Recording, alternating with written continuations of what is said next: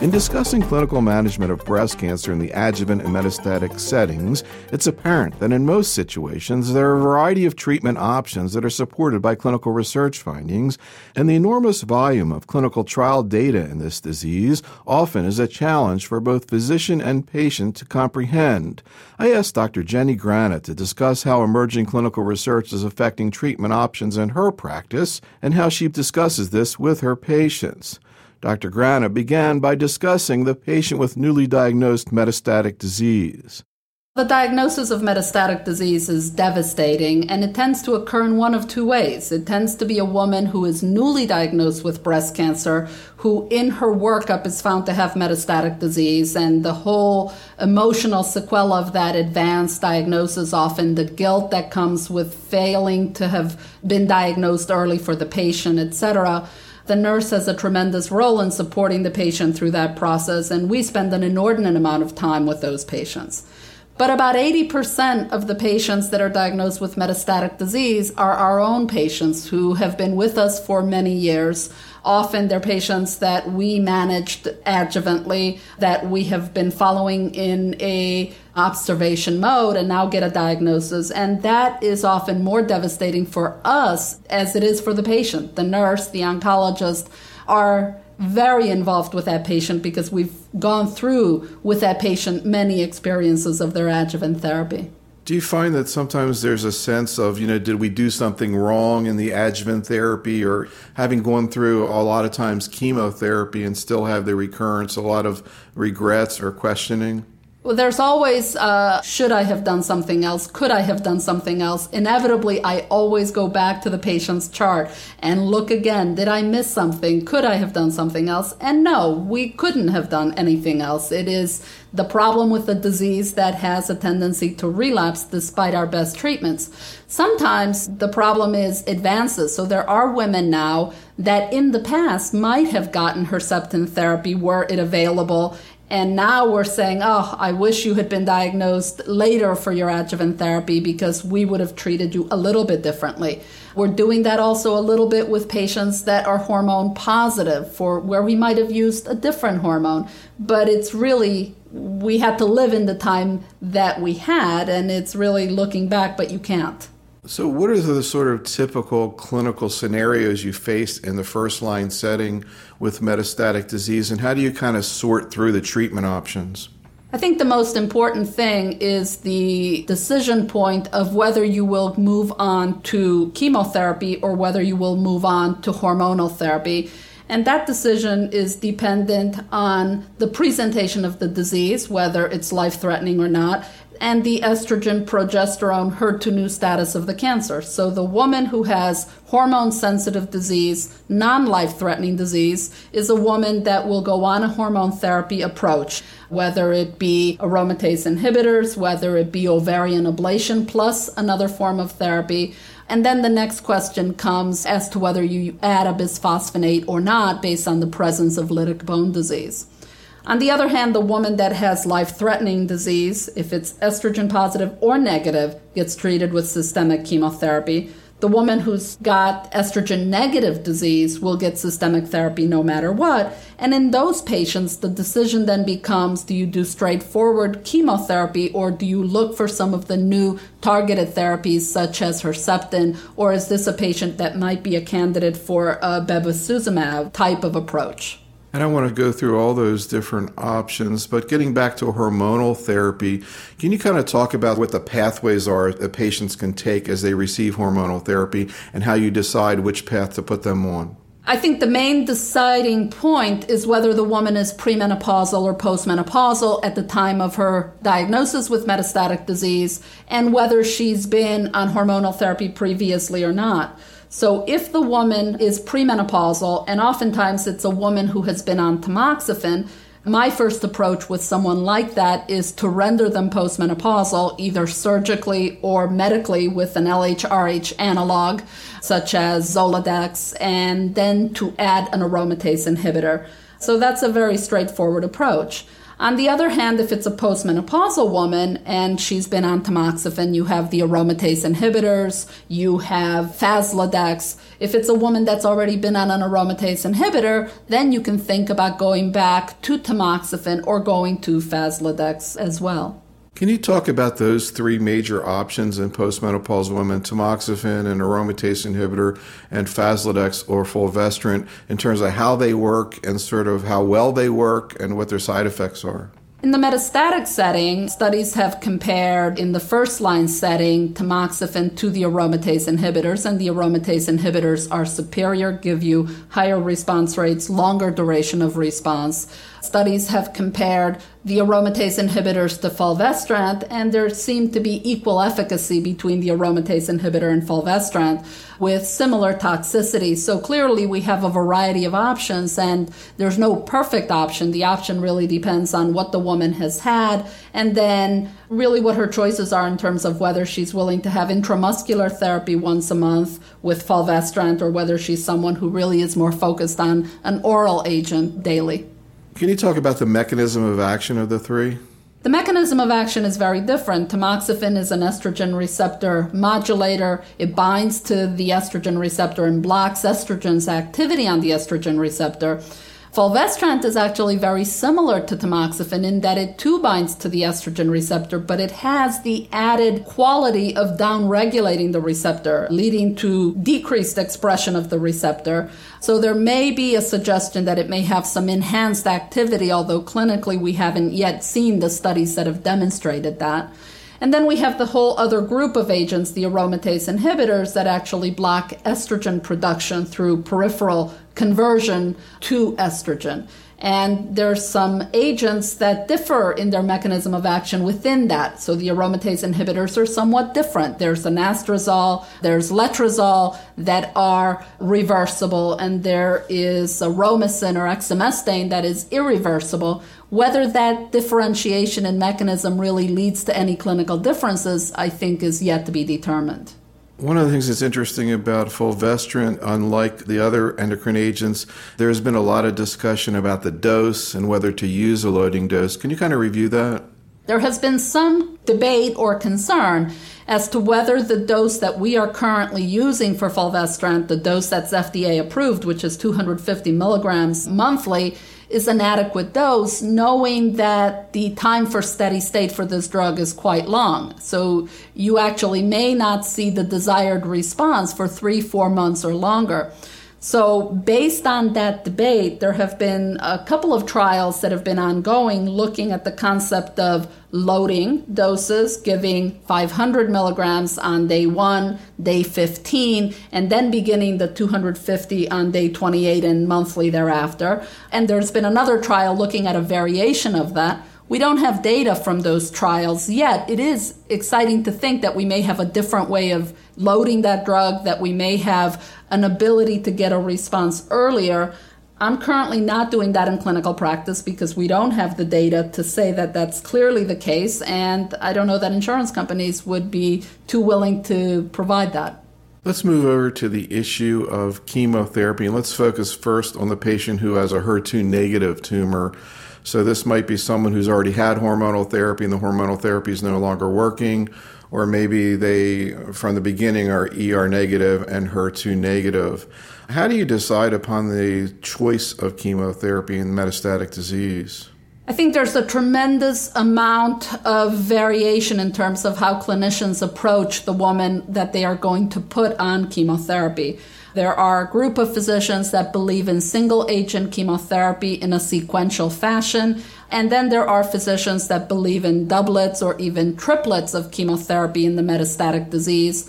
There have been two or three trials that have suggested that certain doublets may be superior to singlets. So, for example, Xeloda and Taxotere, capecitabine and Taxotere, may be superior to Taxotere alone. Another agent suggesting that Taxol and Gemzar may be superior to Taxol alone. But by and large, it really depends. The choice really depends on the patient, their performance status, the aggressiveness of their disease.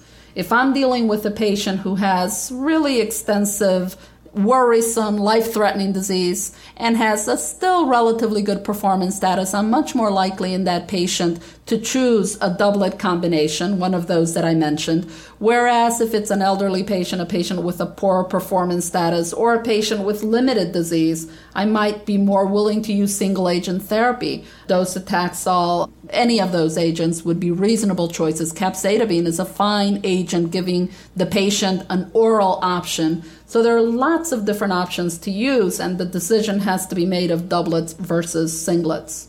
Focusing on single agent chemotherapy, I'm curious what your take is in terms of the three available taxanes and how you choose between them. I tend to choose amongst the taxanes, i.e., Taxol, Taxotere, and Abraxane, based on what the patient has been exposed to in the past. So I try to avoid the agent that they've had in the past. So if I've used dose dense Taxol, I tend not to go back to Taxol. I may use Taxotere or Abraxane.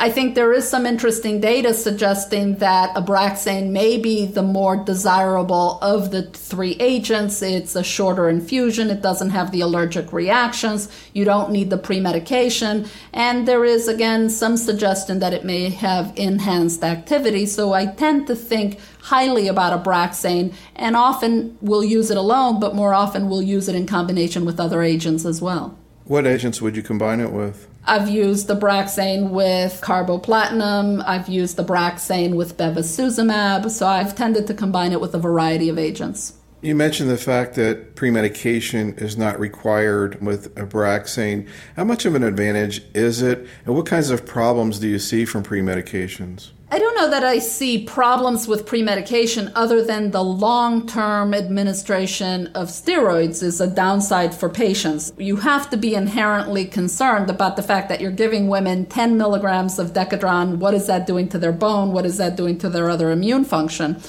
I think the biggest issue oftentimes is the woman who's driving herself to the office. You're giving her Benadryl, you're giving her Tagamet, you're giving her Decadron, whereas with the Abraxane, you can avoid that. So it makes it much easier for the woman to drive herself for her appointment, to get her chemotherapy, and go on about her life. It also is important in terms of shortening her stay in the chemotherapy infusion area. That's important for the patient, but it's also important for an office. We're now living in an era where efficiency in administration of chemotherapy, time management of your chemotherapy infusion space have become very critical factors. As our reimbursement has declined, time management, efficiency management in a practice have become big issues. And again, that ability to avoid those added infusions is a positive one. What about specifically the diabetic patient? What kinds of complications do you see there? Again, I don't know that I've seen tremendous complications from the Decadron that we give as a pre medication, but it's a concern. Basically, the patient is going to be monitoring their glucoses more often, having to make changes to their insulin regimen more often, whereas with the lack of pre medication with Abraxane, it's a true desired thing. What schedule of Abraxane do you generally utilize? I tend to utilize the weekly schedule of Abraxane. I find that the weekly schedule gives me more flexibility in terms of adjusting to toxicity. I feel the same way about the taxanes. Not only is there data now that the taxanes are more effective, at least Taxol is more effective when given weekly than when given every three weeks, but I find that that ability to adjust doses and to adjust to toxicity is a real boon for giving weekly therapy. When you're using taxanes, can you talk a little bit about sort of what you look for when you see a patient in terms of signs and symptoms related to neurotoxicity and how you react based on what you see? I think the neurotoxicity is really the major concern, particularly when you're giving weekly therapy, and you need to be very cognizant of it. I ask patients about it. Our nurses, we have questionnaires that we have patients self administer that try to get at neurotoxicity because the key is to really dose reduce early, to whole doses if neurotoxicity is becoming an issue. Once the neurotoxicity is really firmly established, it can be very debilitating for patients. It can be a painful neuropathy, or it can just be a neuropathy that affects activities of daily life. At what point do you generally stop a taxane because of neurotoxicity?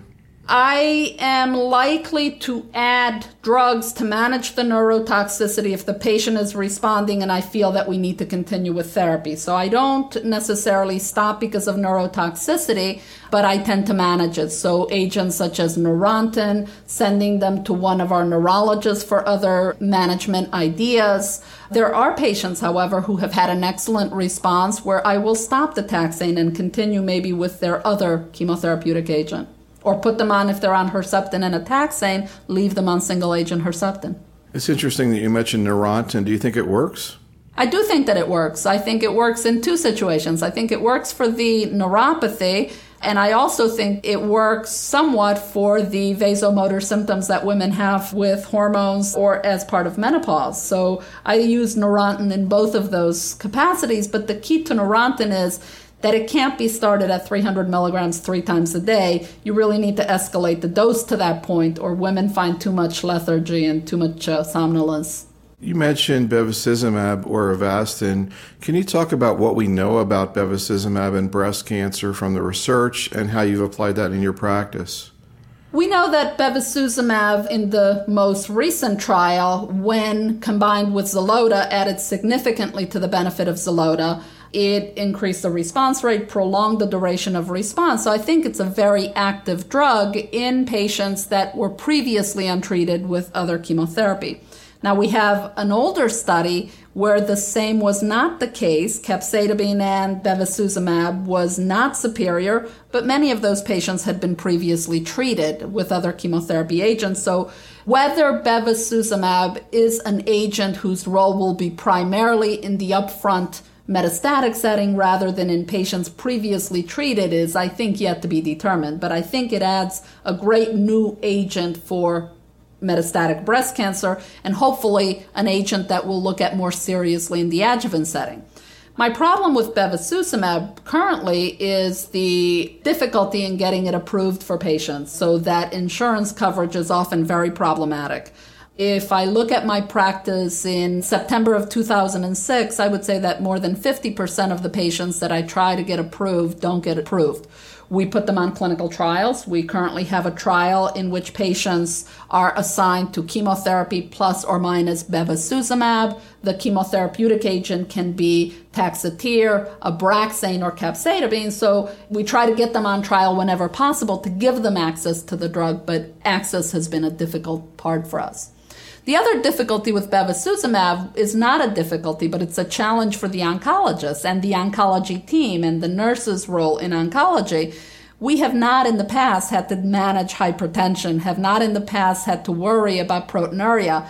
And clearly, this is challenging us to become a little bit different in our specialty. So, both the nurse and her role in educating the patient about toxicity, her role in helping to manage toxicity, and the physician in his comfort level with antihypertensives, etc., really have to change their practice a bit.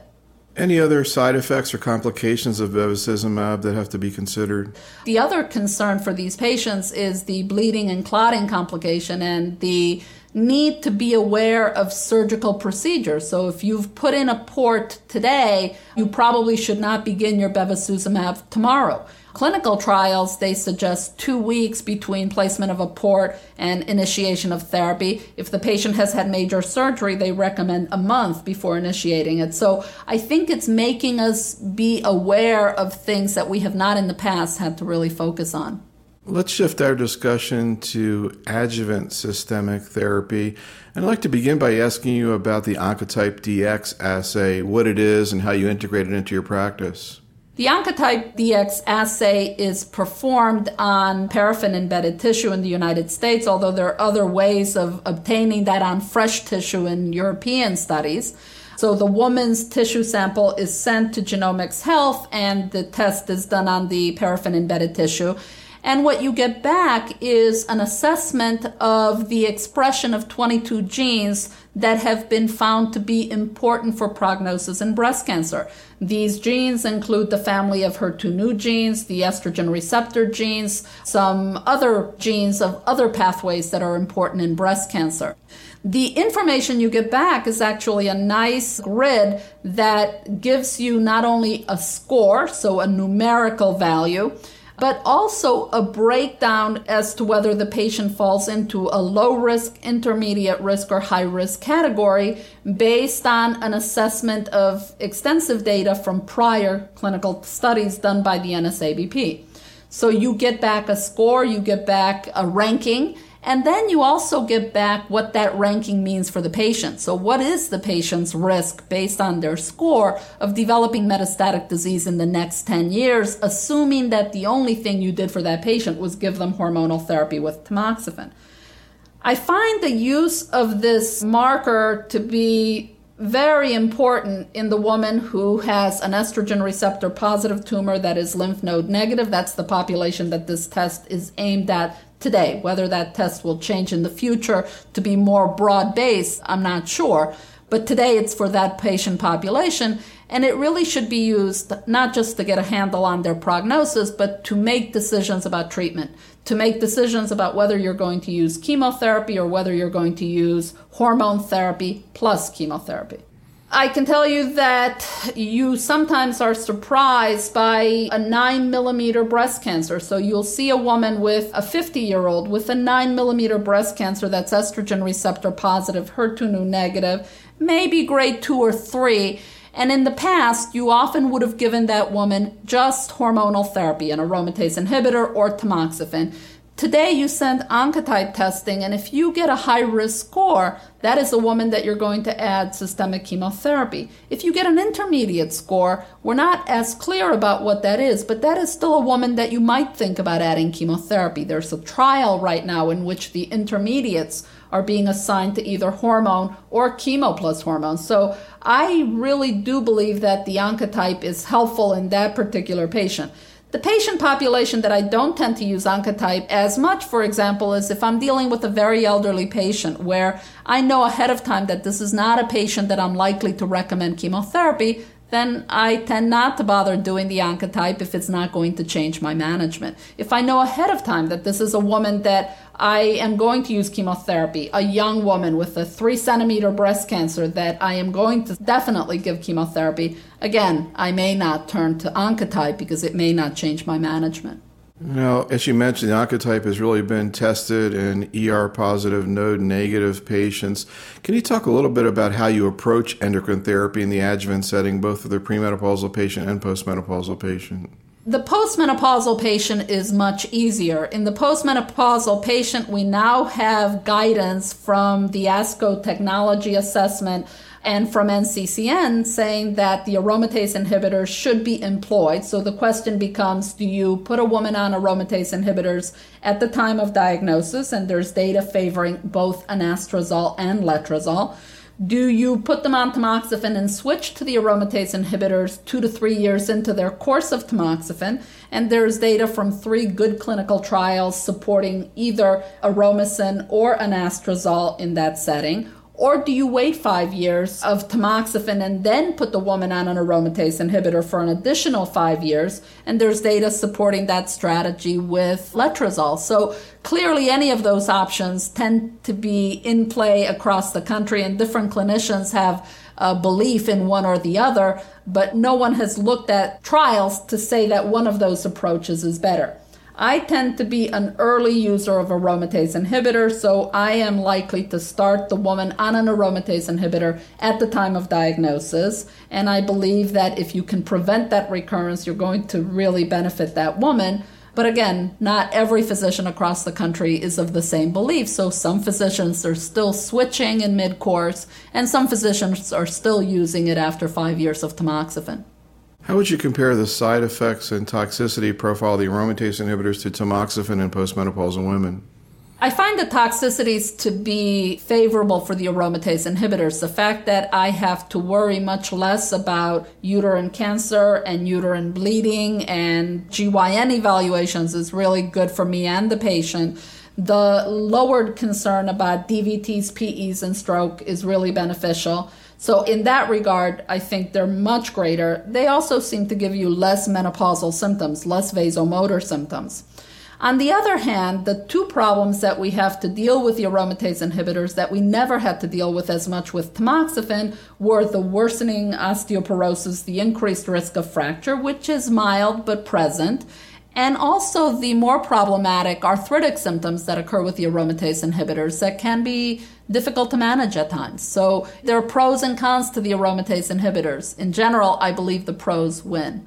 What about the anti tumor effect of aromatase inhibitors versus tamoxifen? Well, the data clearly shows that aromatase inhibitors are superior. We're seeing a decreased risk of recurrence. In some of the studies, we've seen an improvement in survival. We've seen an improvement in survival in the letrozole study, looking at five years of tamoxifen followed by five years of letrozole, primarily in node positive women.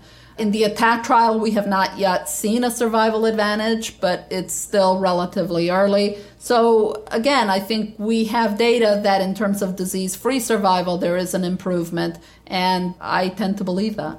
Can you talk a little bit more about the arthritic syndrome that occurs with these AIs, where it's seen, and what you do about it?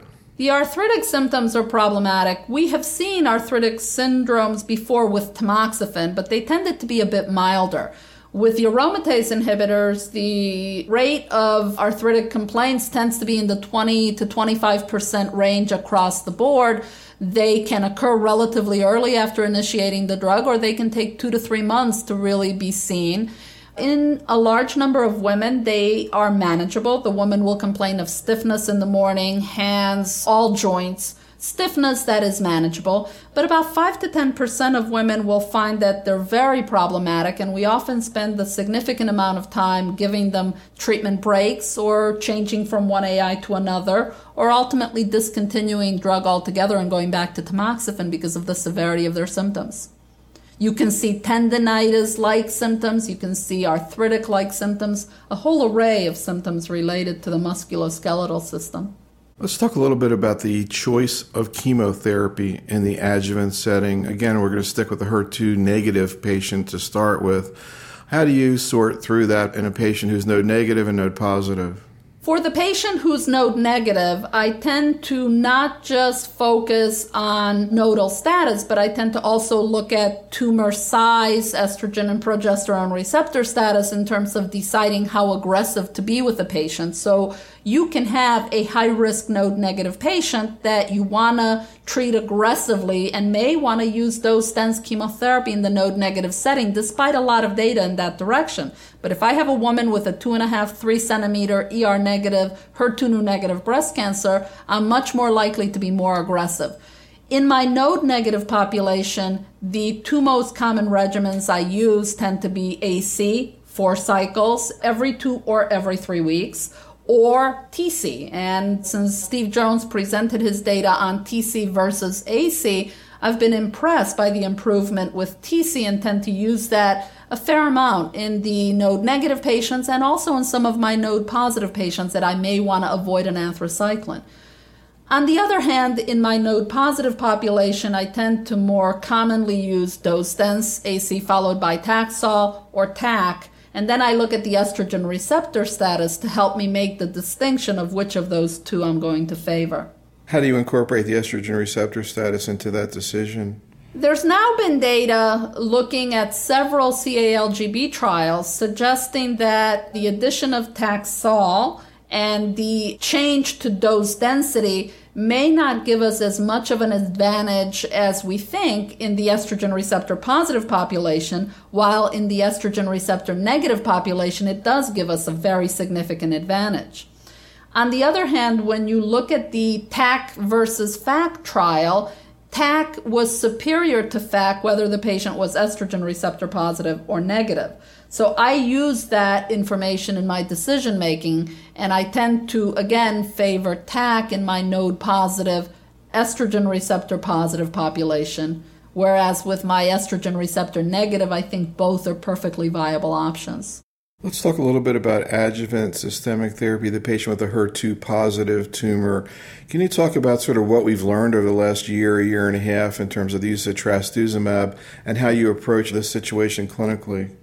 Our approach to the woman with HER2/neu positive disease has really changed over the last two years. In the past, we approached everybody with systemic chemotherapy, period. Now we know that the woman who has HER2/neu positive disease has a worse prognosis and has uh, an option through trastuzumab of really improving her odds of recurrence, and her survival. So the question becomes whom do you use it in? And how do you combine it with systemic chemotherapy? And for some of our patients that have completed chemotherapy, is there a role for going back and giving them single agent trastuzumab to avoid systemic recurrence? So I think all of those are questions that we're all trying to grapple with. The data clearly supports the use of trastuzumab. The NCCN guidelines would suggest that you should consider trastuzumab in anyone who has a tumor that is bigger than a centimeter. That doesn't mean everybody should get it, but it should be considered. The things that I take into account when looking at whom to give trastuzumab to is the tumor size, the nodal status, but I also look at the patient's other comorbidities. Do they have cardiac dysfunction? And you really need to be very cognizant of that. How old are they? There's almost no data on trastuzumab in women over the age of 70. And we know that the risk of cardiac toxicity increases as you get beyond age 50 to 55. So again, it's not a simple question of every woman should get trastuzumab who's HER2 positive. It again needs to be individualized to her tumor characteristics and her other comorbidities. What about the use of trastuzumab without chemotherapy? There's no data. We know that in metastatic disease, trastuzumab as a single agent has some reasonable activity, 20 to 24% response rates in metastatic disease, which is quite impressive. In the adjuvant setting, we have no similar information, so I tend not to use trastuzumab alone in the adjuvant setting. I know some people are. Some people are combining it with hormonal therapy in the adjuvant setting. I'm not. There is no data yet supporting that approach. I tend, if I'm going to use trastuzumab, to combine it with chemotherapy, and then the question becomes what chemotherapy? Do I do what the clinical trials did, which was AC followed by Taxol? Do I do TCH as the BCIRG did, or do I do TC in the patient that I may want to obviate the use of an anthracycline and avoid the cardiac toxicity? So, all of those are options. Can you talk a little bit about the cardiotoxicity that's been seen with trastuzumab and how you monitor patients? As a single agent, trastuzumab seems to have some inherent cardiac toxicity, which is probably very mild or reported in maybe 3 to 4% of cases. The major cardiac toxicity that has been seen with trastuzumab has been in patients that have gotten prior chemotherapy and primarily anthracycline based chemotherapy. So if we look at the NSABP and NCCTG trial and we combine both of those trials as they were assessed, we saw that about 4% of patients or so never went on to trastuzumab because they had a decline in their ejection fraction after AC. Of those patients that did, another 7% dropped off study at the end of the Taxol. So they had three months of Taxol and trastuzumab and dropped off because of cardiac toxicity. In total, up to 20% of patients did not complete the planned one year of trastuzumab due to cardiac toxicity. So it is a concern and it is something that we all need to be aware of. Now, we've learned since that data was first presented that a fair number of that cardiac toxicity is reversible, so that even patients that may have congestive heart failure symptomatically may see significant improvement and may be able to stop their antiarrhythmic and their other agents and may recover their cardiac function totally. We've also been able to identify predictors of cardiac toxicity age, age over 50, a low ejection fraction at baseline as a predictor of greater cardiac toxicity, potentially underlying cardiac dysfunction or disease. So I think we've become much more aware of it as a risk factor for cardiac dysfunction, and we're now looking more carefully at the patients that we're putting on this therapy. Can you talk a little bit about HER2 testing and how we can identify patients who are HER2 positive? I think there's still a tremendous debate as to what the perfect type of HER2/neu testing is, and the important thing is to realize that although FISH has become in many places the standard of care, there's still some discrepancy between FISH and IHC testing. In the past, IHC was the predominantly used methodology, and about 10% of women that are 3 plus and up being FISH negative. About 30% of the women that were 2 plus ended up being FISH positive. So that was nice because we were now able to capture some of these women that otherwise might not have been captured. But up to 10% of the patients that were 0 or 1 positive are still FISH positive. So, based on that information, many centers have completely done away with IHC and just routinely go to FISH as their favorite methodology. I think the dilemma in my practice is the woman who is IHC3 plus, you do FISH testing and it comes back negative, and what do you do with that patient? National experts have talked about not giving Herceptin to that patient or giving Herceptin to that patient. And although that's a small number of patients, I still don't have an answer in my own practice. What about the patient who receives adjuvant Herceptin but then develops relapse? How do you approach that situation? I think that's a problematic situation. And up to this point, I am going back to Herceptin again. So she will get Herceptin in combination with another agent, often Navelbine, which is a favorite agent of mine based on data from Dana Farber, or a single agent taxane or Abraxane. The future, though, may be brighter for those patients because there is a lot of interest in looking at alternative agents, and the lapatinib trials that are ongoing are specifically looking at patients that are Herceptin refractory. So I think the future will be different, but for right now, I'm still going back to those patients and offering them Herceptin again. You mentioned lapatinib, and there was an exciting report at the last ASCO meeting about that.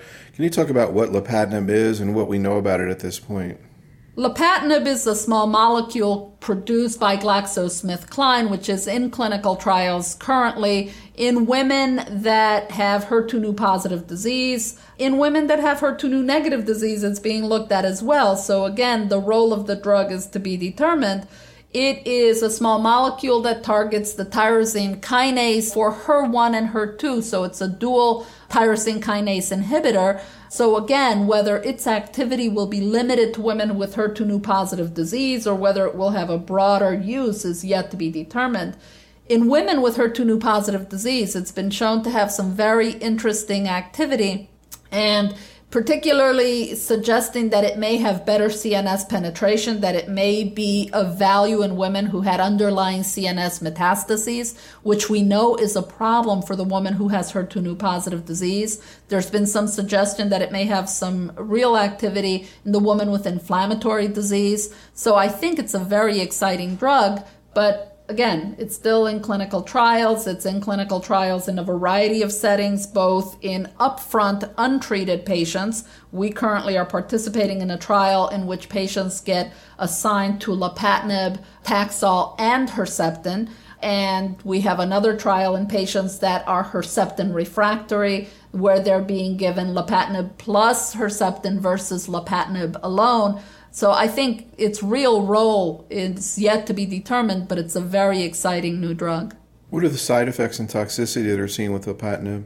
It's an interesting compound. The major side effects tend to be skin rashes and GI toxicity, diarrhea. Some nausea, not particularly difficult, but I find the skin rashes are often the most difficult thing to deal with. I think the most exciting thing is that we are approaching breast cancer very differently today than we ever did before. Prior to a year ago, we had a very standard cookbook approach to adjuvant therapy, for example. A woman had node negative disease, you gave them certain chemotherapy. Node positive disease, you gave them certain chemotherapy. The gene expression profiling is allowing us to tease out different subsets of cancer that we may be treating in a different way. The information we're learning about the estrogen receptor in node positive disease may allow us to tailor therapy. So I think ultimately we're going to be getting much better at tailoring therapy to the specific subtypes of the disease. And that's very exciting for us as clinicians and for patients.